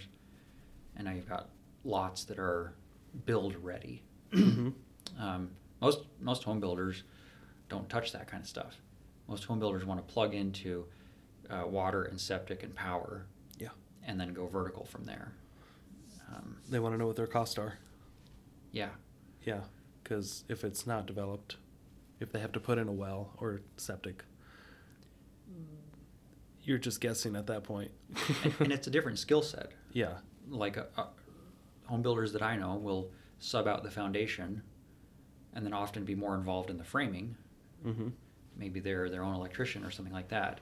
But most home builders start with a foundation and go vertical. They don't want to deal with um, a well and septic and pulling in power and dealing with all those other entities. It's a spectrum, you know. Yeah. You've got you've got bare land that's forest, and you've got like high density, you know, three story apartment buildings in downtown Sandpoint. That's kind of the the gamut, the the, the range of the spectrum, the continuum of, of development. Mm-hmm. And so when you're developing land, you're just you're just bringing yourself from somewhere along the continuum to further along in the continuum. Yep. Maybe you take something that's been maybe take a 10 acre piece and split it into two 5 acre lots. Well, that's a little bit further down the continuum. Maybe you take those two 5 acre lots and you put in all the utilities. Well, there's you're getting a little closer. Maybe you get that thing annexed into the city and now you can put in 7,000 square foot lots. Well, you've just moved even further down the spectrum, you know. Yep. So it's just nudging development. Land development is just bringing things closer to the you know high density. Yeah. And it definitely takes uh, a good skill set or experience, or at least know somebody who's very experienced with land. certainly helps. Yeah. You don't want to just jump into it assuming things. Yeah, and and Josh and I are both we've we've learned enough lessons to, to be wrong enough to, to ask dumb questions to call the power company again to have them explain something again. Yep. And if you do that enough, you learn. And now we've learned. We know how to develop land, and it's a it's a great ride. You get to rent excavators. You know, if you rent an excavator, you get to play with it, which is fun. So you got to do that. I did. Yeah, I, I put my I put my. so you were that involved. I mean, with the I wasn't actually doing a lot of work with the excavator. Okay. But I was paying the bill. Yeah. So I get one of the perks is you get to jump in the excavator and play sometimes, and so got to put my kids in there and let them drive the sticks or whatever, and you know carefully, without Yeah. tipping over the excavator, do some some things. Uh, we had that that first development, that first piece that's uh, 40 acres. We had a big pile of cottonwood trees, cottonwood uh, trunks hmm you know, logs, um, like big pile, like the size of a small church. Um, just big deck stacked up, and it's cottonwood sitting there for five years because nobody buys cottonwood. You can't you can't build houses with cottonwood. Yeah. Um, it's very fibrous and, and doesn't have like a clean grain. It's kind of a knotty or a, a woven grain almost. So uh, last spring, just before every spring, there's a day that comes when you have to get a burn permit. And if you burn before that date, you don't have to make any phone calls. You can just burn whatever as big as you want. And after Right. that date, you have to get a burn permit to burn. So right before that date came, I think it was probably in April or May, we lit this one particular deck on fire and it went up. The flames were 40, 50 feet tall. The, the, the embers, the, the red sparks that come out of the Yeah. top of these massive piles, we estimated that, that that column of embers probably went three or 400 feet tall. Wow. Because when you, when you walked back, Fire department show up? they did. they sent a pickup truck and one guy out. Yeah. He said, uh, he said to me, "Looks like you got a controlled burn going here." And I said, "Yes, Wink, wink. Controlled burn, exactly." Yeah. But when he arrived, and I mean, he arrived, and the excavator was actively like clearing some problem areas Okay. as the fire was raging. You know, Yeah. um, that was a great time. Like most people don't get to experience that in their life. Like the sheer terror of watching this thing uncon- like once you've lit a pile that big, Yeah. the fire department's not going to do anything to fix that problem. They're going to take out chainsaws and and tear down the forest around it maybe to make sure that it doesn't burn with, but they're not going to like hose it down a fire that big. It was just a good time. it was a really good time. hmm Um, couldn't couldn't get within a hundred feet of that fl- of those flames. That's how hot it was. Um, and my kids got to be there for it and stuff too. So it's just been a, a great time. Um, yeah, real estate generally. I don't know how you feel about the low points, but I'm at a point where I really feel like there's opportunity for growth when you push yourself. You Yeah. push yourself into difficult situations. Um, you you, quote Jordan Peterson, you willingly take responsibility for something Yeah. and therefore transcend it. Mhm. There's you feel growth as a person. It's more than just being an employee. Um, and so it's been a great, great ride. Yeah. Getting through tough times really is the only way you can grow Yeah, and have just so much more confidence when you're off doing other projects. And you know you can men- if most people can't mentally take the stress of a real estate investor. yeah, Um, that's true. But and, most, um, most real estate investors had their low point where they learned that you can get through it, yeah. and here's how. But you're doing it, even even through the uh, the state of misery, St. Louis, Missouri, Missouri. um, yeah, no, I'm proud of you. You're sticking with it. Most people, I think, most people that have gone through what you have gone through would be done with real estate but you're you're pushing forward. And I think most people don't understand that with real estate, you pick your problems.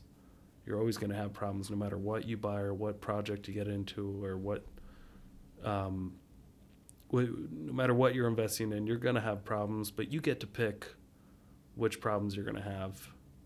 If you're going to buy in an area that's rough, um, with low income tenants, you're going to deal with those problems. Yeah.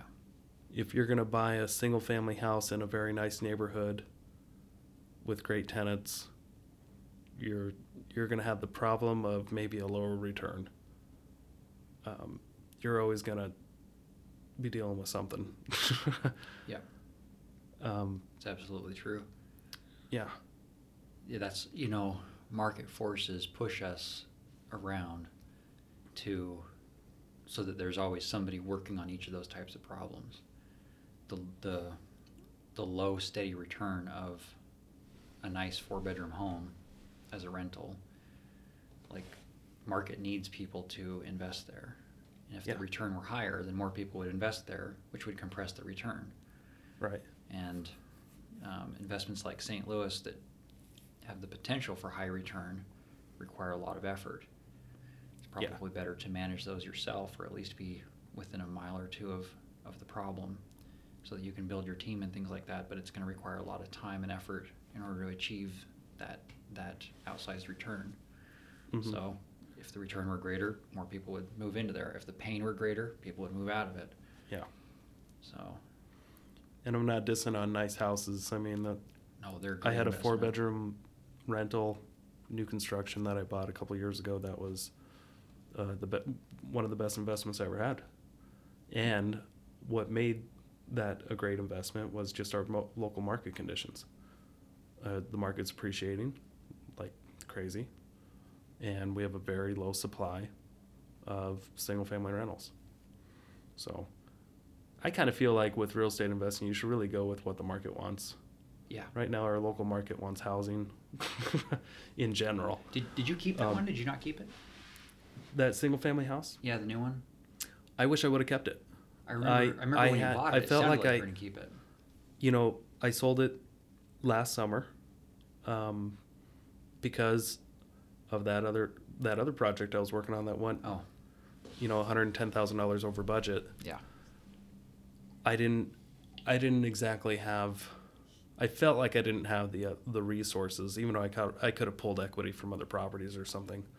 But I felt like it was a good time to capitalize on the the uh, one year of um, appreciation that I had on that. The tenants were going to move out after the one year. Um, I didn't have to do a thing to it. I think I made about 50,000 on it plus the cash flow for that year um, so it was just it was just a cash out. I need this cash to finish this other house. um, but I, if I really wanted to, I bet you I could have pulled the resources from something somewhere else. If I would have kept that house, I mean, today it'd be worth another twenty grand. But it's an easy pass. I mean, I didn't I didn't even have a. That was the only property I didn't have a property manager on. I just Didn't need it. I didn't need it. That's you're dealing with a a family paying eighteen hundred bucks a month for a new construction house. There's not many not many maintenance calls. Yeah. I think I had one time, one time out of the whole year, they he called me to let me know that the heater wasn't working. And I, and I had to spend a minute and a half calling the um, HVAC company that installed the unit to go fix it, and they did. Yeah. I mean, it didn't. That was, uh, yeah. That's the luxury of, you know, picking your investments. Yeah. If you, if you have a new construction single family house, I mean, my, my whole time managing it was probably under a half hour. it wasn't much. It's very Boy. passive. And then I, I just used that Cozy site to collect rent. So rent was collected automatically. It was, um, yeah. That's, um, that's one regret I guess I have is just selling that nice house. Yeah. I have other nice houses, but they're not as nice. Sure was convenient that you had that equity ready to just punch in the nose with. Yeah, I mean it helped. It saved me. Yeah. The funny thing was, be- before I ever bought it, um, I was asking some other private money lenders what, what they thought of this investment because I had I had just done another flip where I made like sixty grand and I didn't want to throw that in a retirement account or anything and I there was Yeah. n- nothing to flip on the market at that time so I was thinking what, what if I just bought this new construction house and I ran the numbers and the numbers looked okay and I showed it to my private money people and they're like no don't do that ended up being I did it anyway I, Huh. So how has your strategy changed over the last year then? Do you do you feel like you need more of a buffer in cash, or do you feel like having equity in, in a few of your properties is is good enough because you get to I think my, my strategy has changed over the years a little bit more where I look at my, my net worth a little bit harder. Okay. And I and I try to make decisions um, 10 years I, I try to look 10 years in the future yeah. about if I kept this project and I used the calculators on like BiggerPockets. Yeah. If I kept it for 10 years versus selling it in six months what's going to be uh, what's going to be better for our, our family's future yeah and it's almost always just keeping these properties yeah um, but sometimes I get into them with partners and I have to sell or refinance or I may not. Yeah, I mean, every every it depends on the house, but I mean my first objective is I want to try to keep it. Um, but if that's um, if it's going to have a low cash flow or maybe break even, um, I probably wouldn't do the deal anyway. But everything, anything that I buy, it has to, it has to. Um, have about at least a 20% profit margin if I resell it as a flip and it has to cash flow if I decide to keep it as a rental yeah or I won't buy it. But and no- cash flow meaning like a hundred dollars a door cash flow do you have a, do you have a number on that Uh, at least 200. 200 a door Yeah. 200 net after all expenses including figuring potential repairs yeah and all that. Yeah. Um, I've got an idea that I, I don't have the money to do it right now, but I think it's a brilliant idea, and it kind of goes in line with shifting more to that long-term thinking. So, feels like, well, we've talked about how buying new construction can be a good investment, especially as the market's rising. Yeah. Buy it, you're going to get good tenants. It's a brand new home. Um, you're going to get some appreciation right away if it's a growing market, if it's an expanding market. But uh, to me, there's a conflict of interest that I I'm constantly bothered by, and that is whoever built the home or or whose ever project it was that they commissioned the build, their incentive is to sell, right? Their incentive is not to make something that's going to last a long time necessarily. Like in our heart of hearts, we we do our best to Yeah. deliver a good product, but um, the incentives are such that you sell a home that's like something that somebody wants to live in. But if you were to build your own home, you would choose to do some things different, probably, right? A little bit. Yep. Now, if you could build your own investment homes, you could make some decisions along the way that might be different Mhm. compared to buying a home that you're this, this new construction that you're going to use as an investment. So maybe you want sheetrock that's a little heavier duty just because it won't get bumped as easily when people move in. Well, you want a higher quality paint.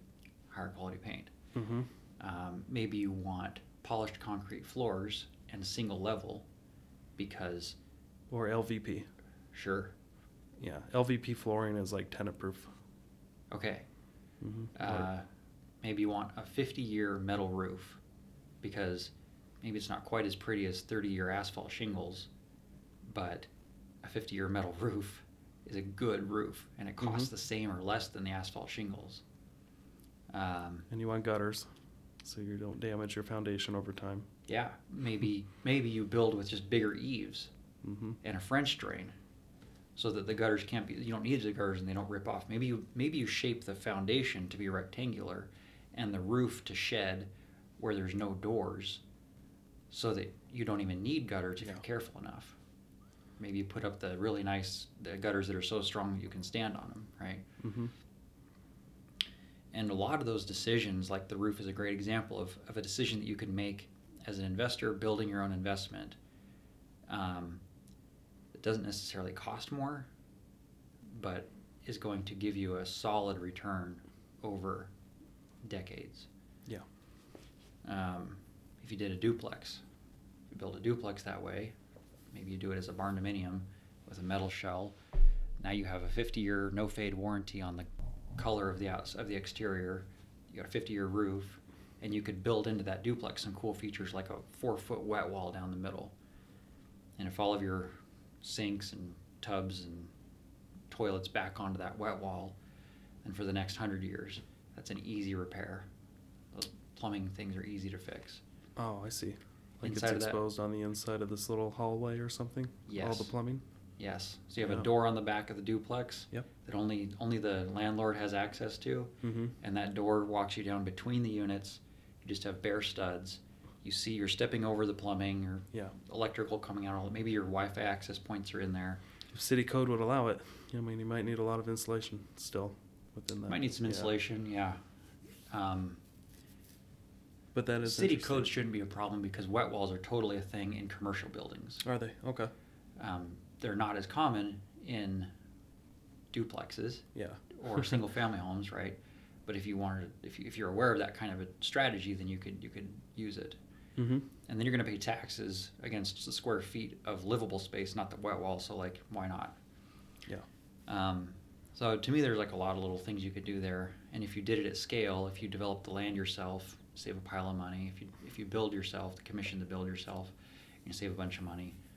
And so if you could develop, say, uh, 10 acres into four duplexes, that's eight units, Yep. 1,500 square feet each, rent those to families, solid investment for long term.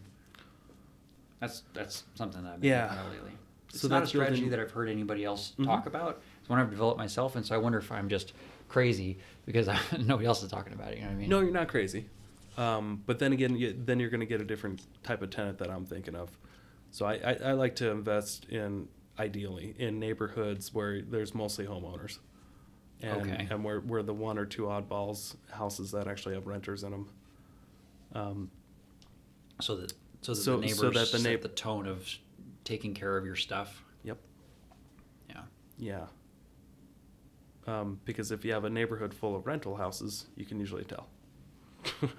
Sure. and then uh, and then you're you're not going to have that same type of appreciation that you would over time as a um, a neighborhood known to be a C class. Um, you know, it's just tenant fill. Yeah, that's a fair criticism. So, like a lot of apartment complexes are built with these ideas in mind. If it'll be all green, and yeah, they're all just apartment complexes. because the idea with the single family houses in a nice neighborhood, you're you're you're renting to somebody who should be buying a house, but Mm. for whatever reason, maybe they just got to town, and they want to shop for a year. Yeah. and they don't mind spending above average rent. They're in a nice neighborhood. It's newer house. Um, and it, so I mean, you're going after those type of tenants, which do exist. yeah. They they're not going to be tenants forever. Yeah. Anyway, we're going down a rabbit hole. Yeah. Sorry, I got a lot of rabbit holes. That's all right. Well, Jacob, I'm proud of you. You're sticking with it. You're doing a great job. Um, if if people want to reach out to you, do you want anyone to reach out to you ever? Sure. Hit me up on uh, email. My, my email address is jacobmarble at gmail.com. All right. I'm happy to get lunches with people or coffee or just chat. Buy this guy lunch Yeah. or coffee. uh, yeah, I love connecting with people, and uh, I, I appreciate the work that you do. You Well, put thank on a, you. you put on a great RIA meeting, and um, I really appreciate the one in Sandpoint. It's tiny, but uh, It's fun. it's That's the fun one. It's an hour closer than, than Coeur for me, Yeah. and it is a fun one. It's very informal. Mhm. Um, we we can we can. Uh, I feel like people let their hair down a little bit more. we can drink beer. That's right, sell in, in basically a bar. Uh huh. Um, so yeah, I, I appreciate what you do for the, the real estate community in North Idaho. It's Thanks. it's big. So, Yeah. Good job. Well, you get what you, uh, it's karma. what goes around my around, business has sure. grown a lot thanks to it, thanks to the Okay. community. So glad I can help out. Okay. All right. Thank you very much. Appreciate it. This is a long one, but it was a great one. Okay. All right. Bye. Thanks for tuning in to the Investor Shed podcast. Please like the video and subscribe to the channel for instant access to all future episodes. If you or someone you know has investing experience or stories to share, reach out to us in the comments or via email.